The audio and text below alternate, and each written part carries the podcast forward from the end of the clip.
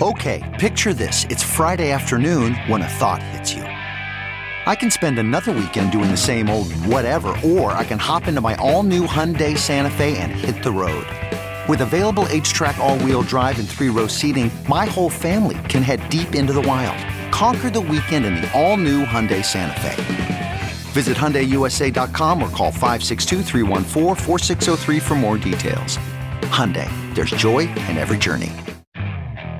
Okay, picture this. It's Friday afternoon when a thought hits you. I can spend another weekend doing the same old whatever, or I can hop into my all new Hyundai Santa Fe and hit the road.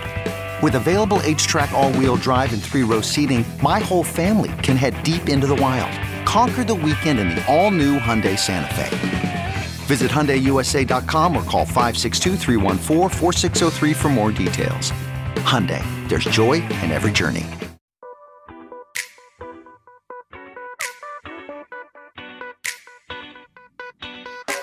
This is the Hash Podcast.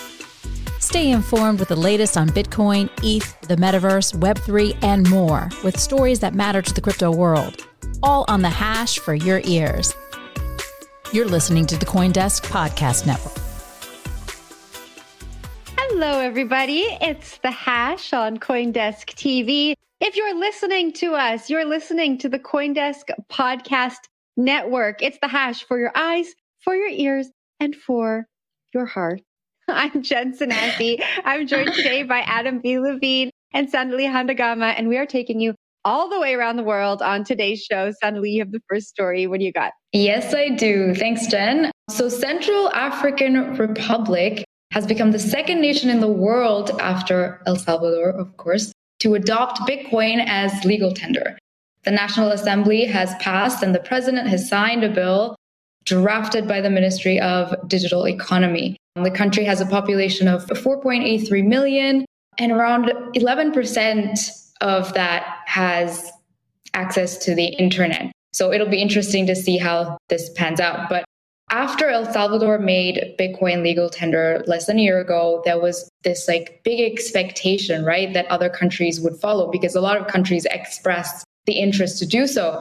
But that hasn't really been the case. The rush has sort of calmed and countries have been, I imagine, watching El Salvador closely. But here we are with a second country. So I'm going to toss it to you guys. What do you think of this? And and what should we expect? Adam, I see you smiling, so I'm going to go with you first. so El Salvador making this move uh, last year was almost more ideological than it was, you know, something that was going to have a short-term impact. And certainly many commenters, myself included, looked at that and said, this is something that we're likely to see repeated. But there's another part to that. That other part to that is it's we're likely to see repeated, assuming that it goes well, right?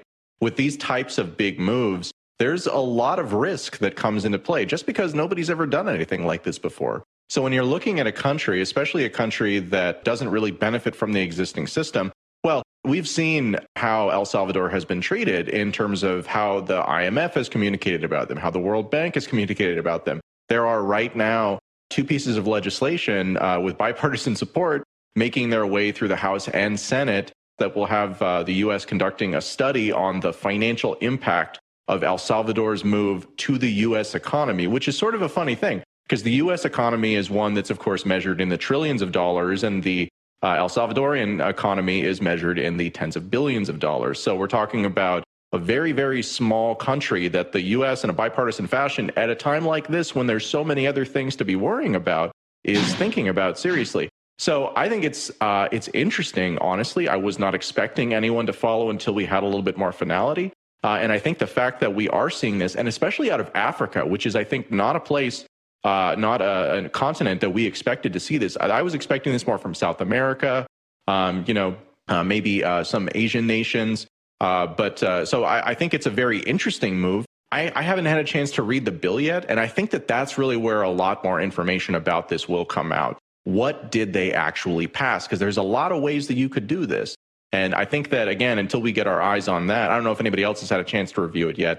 Uh, you know, we're really not going to know exactly what they did outside of kind of this headline figure. Jen, what do you think?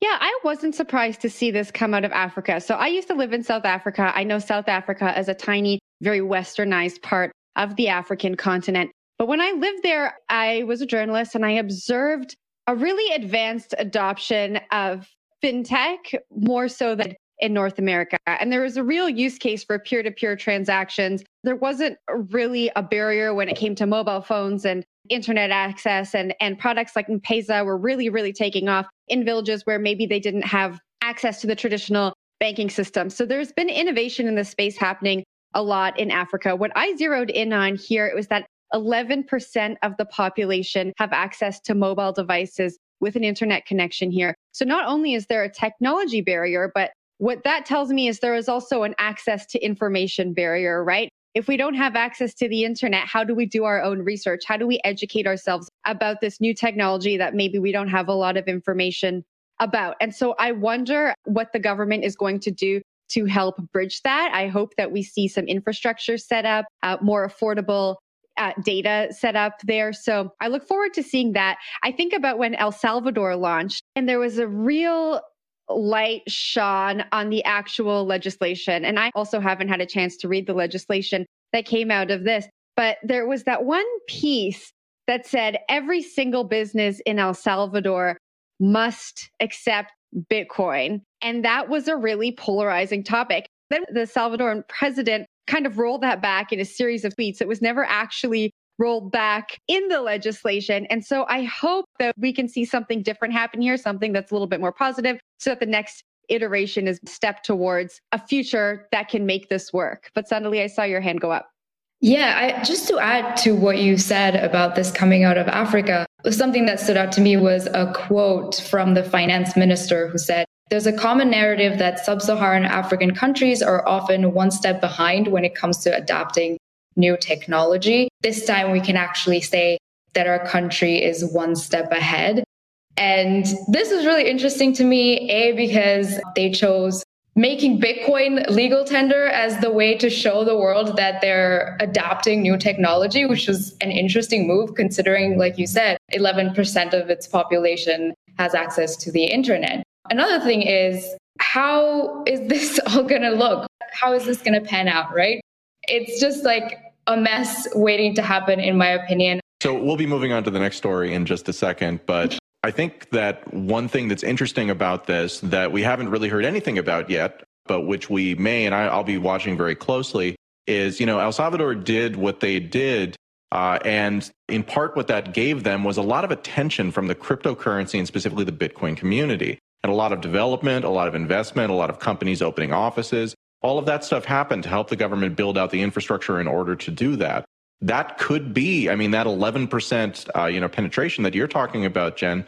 You know, that could actually be seen as an opportunity for companies to go in and to actually help the uh, help the government to roll out these services.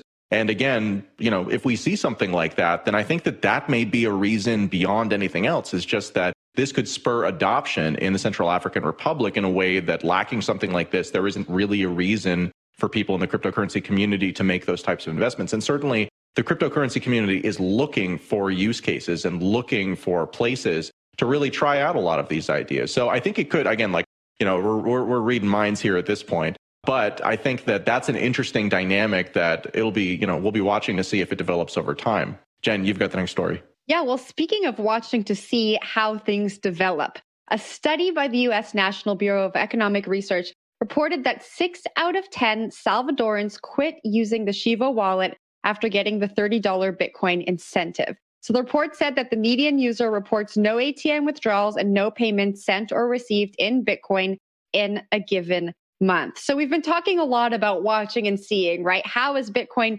being adopted in El Salvador given this new legislation? And now we're seeing that six out of 10 people that were surveyed, 1,800 households were surveyed face to face, and 60% of them said they got their $30 worth of Bitcoin and then they quit. Adam, were you surprised to hear this? There's two parts of this story that are interesting to me.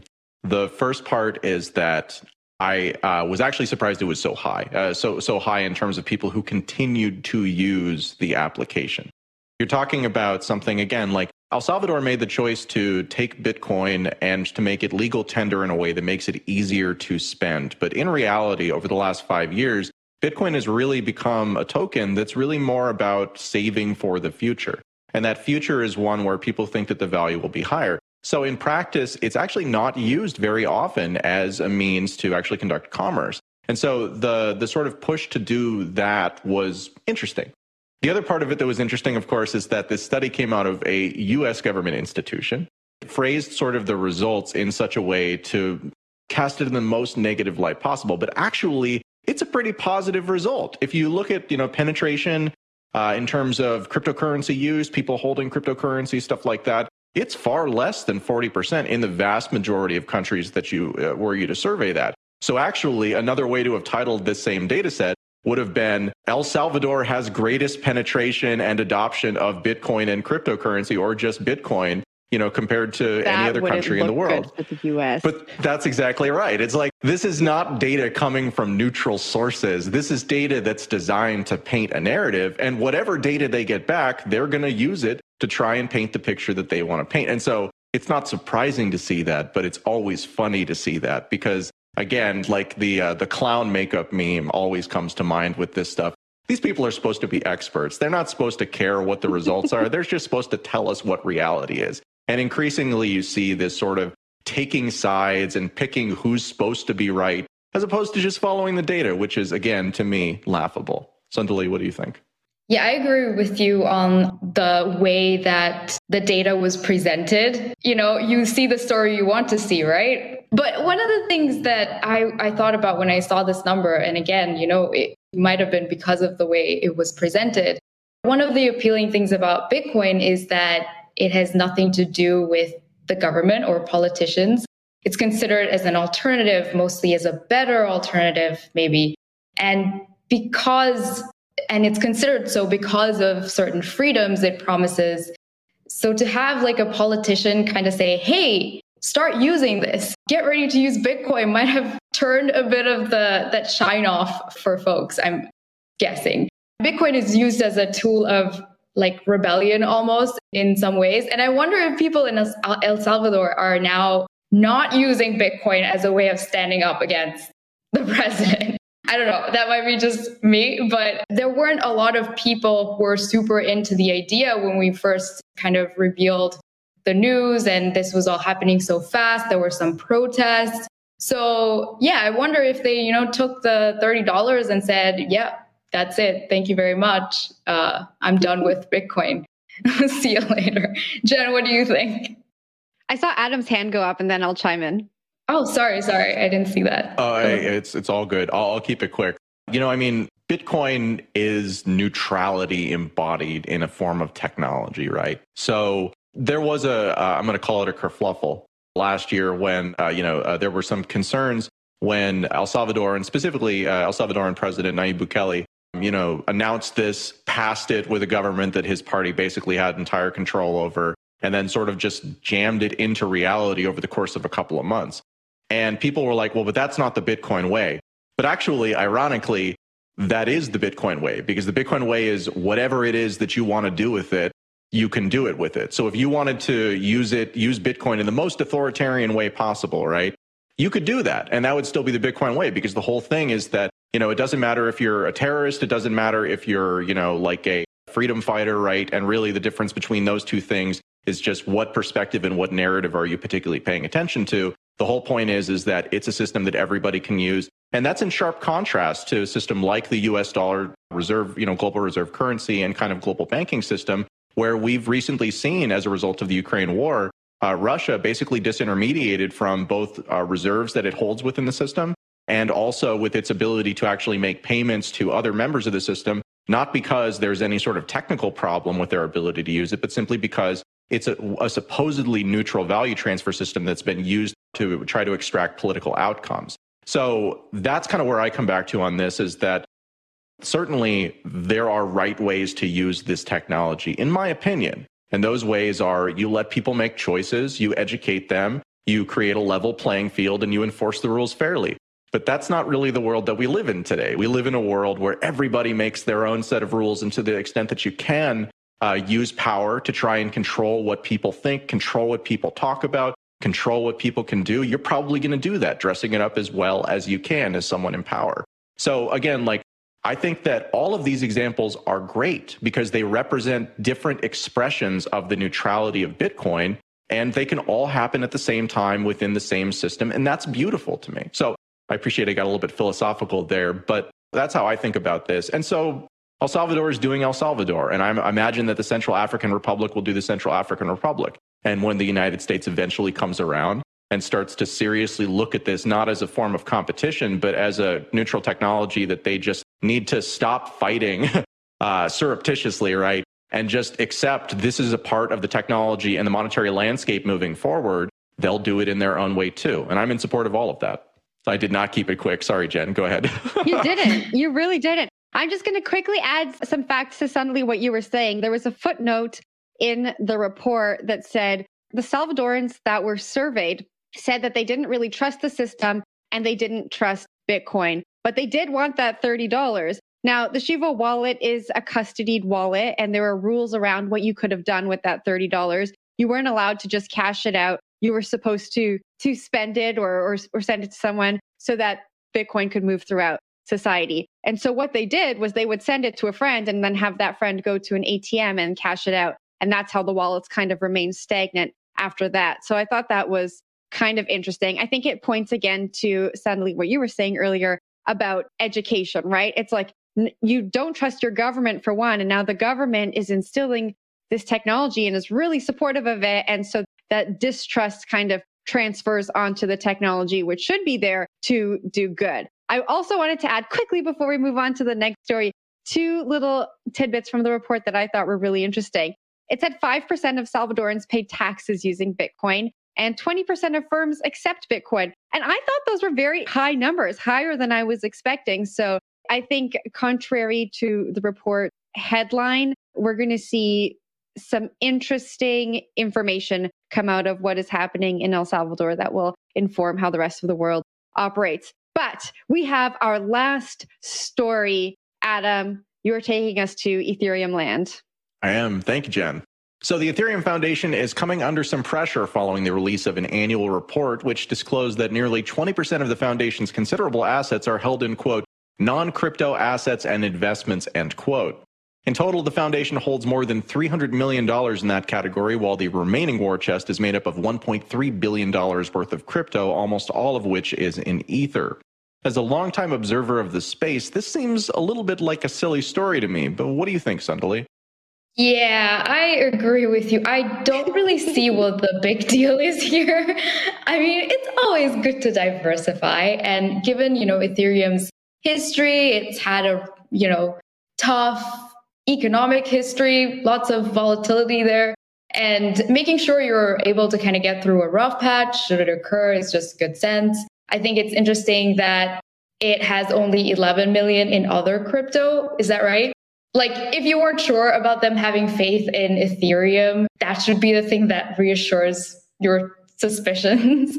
They're all in on ETH, just also maybe being smart. And we don't know what these non crypto investments are, right? And also, like, we don't like to talk about it too much, but crypto is still very new and still growing its influence in markets. So is still in the early stages of an integration into you know the global financial network so this is both unsurprising and i think astute on their part i'm more interested about their switch to uh, proof of stake which is coming up but i'm going to pass it to jen first I think it's great to think that we live in a world where every everything and everyone and every institution can operate on crypto. But the reality is we don't. And so it makes sense that there are non crypto assets in their treasury, right? So this is very much, again, a non story for me as well. It just makes sense to diversify. It's smart. I think that maybe we would be a little bit more worried if the treasury was only made up of crypto, just given its volatility and, and the, the newness of it. So,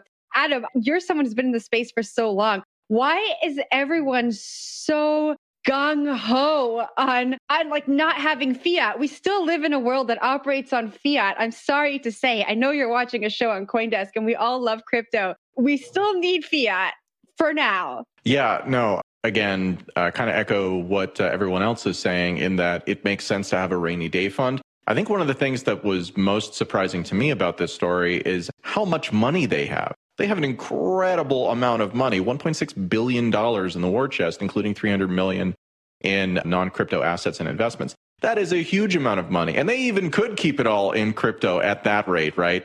Because if you have $1.6 billion in Ether, well, even if Ether goes down to a tenth of its current price, which seems reasonably unlikely given current dynamics, you still have a ridiculous amount of money, better capitalized than the vast majority of companies that are out there, even some are publicly traded. That was kind of interesting to me is just how much money the foundation has. And given how much money they have, why aren't they spending more of it faster?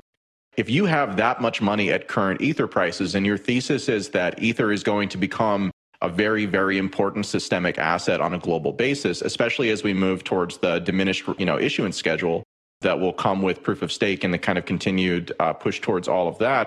I mean, seriously, like you could be offering $100 million worth of grants per year and not even really, you know, like pulling from the bucket at all. That was interesting. You know, when I think back to the early days of Bitcoin, Bitcoin did not have that sort of support at all. There was a Bitcoin Foundation, but the Bitcoin Foundation, you had to choose to buy a membership in it. And then that membership fee was what gave the company actual money, as well as some donations from companies in the space. So just that I thought was really fascinating. One other point in terms of why are people upset about this? People are upset about this because cryptocurrency is a team sport. And so to the extent that you do anything in the space in a public fashion, which the foundation very much is, is to the extent that you are signaling to the rest of the space something about what you think. And so to not have everything in crypto signals that you're hedging your bets. And so if you're hedging your bets, it means that you're not fully committed to the narrative. So from a business perspective, and you know, as an entrepreneur in the space, it's much better to have some cash on hand in case crypto really goes against you. I think it's a little bit different when you have this type of money. But still, uh, I think that that's what it is. Is it the signaling, not the reality that people are responding to here?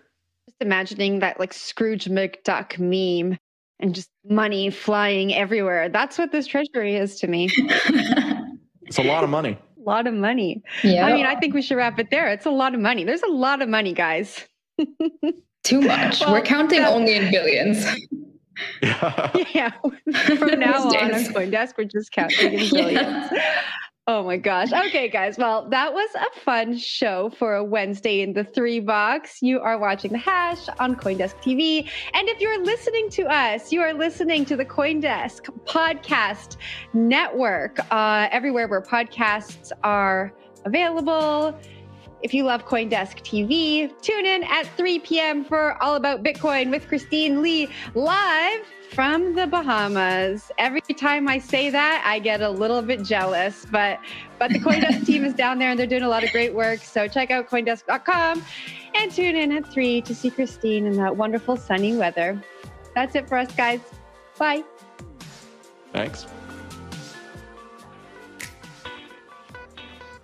You've been listening to The Hash on the Coindesk Podcast Network. We would like to hear from you, so if you have any questions or comments, please reach out to us at podcasts at coindesk.com, subject line The Hash, or leave us a review on your favorite podcast player. Thanks for listening.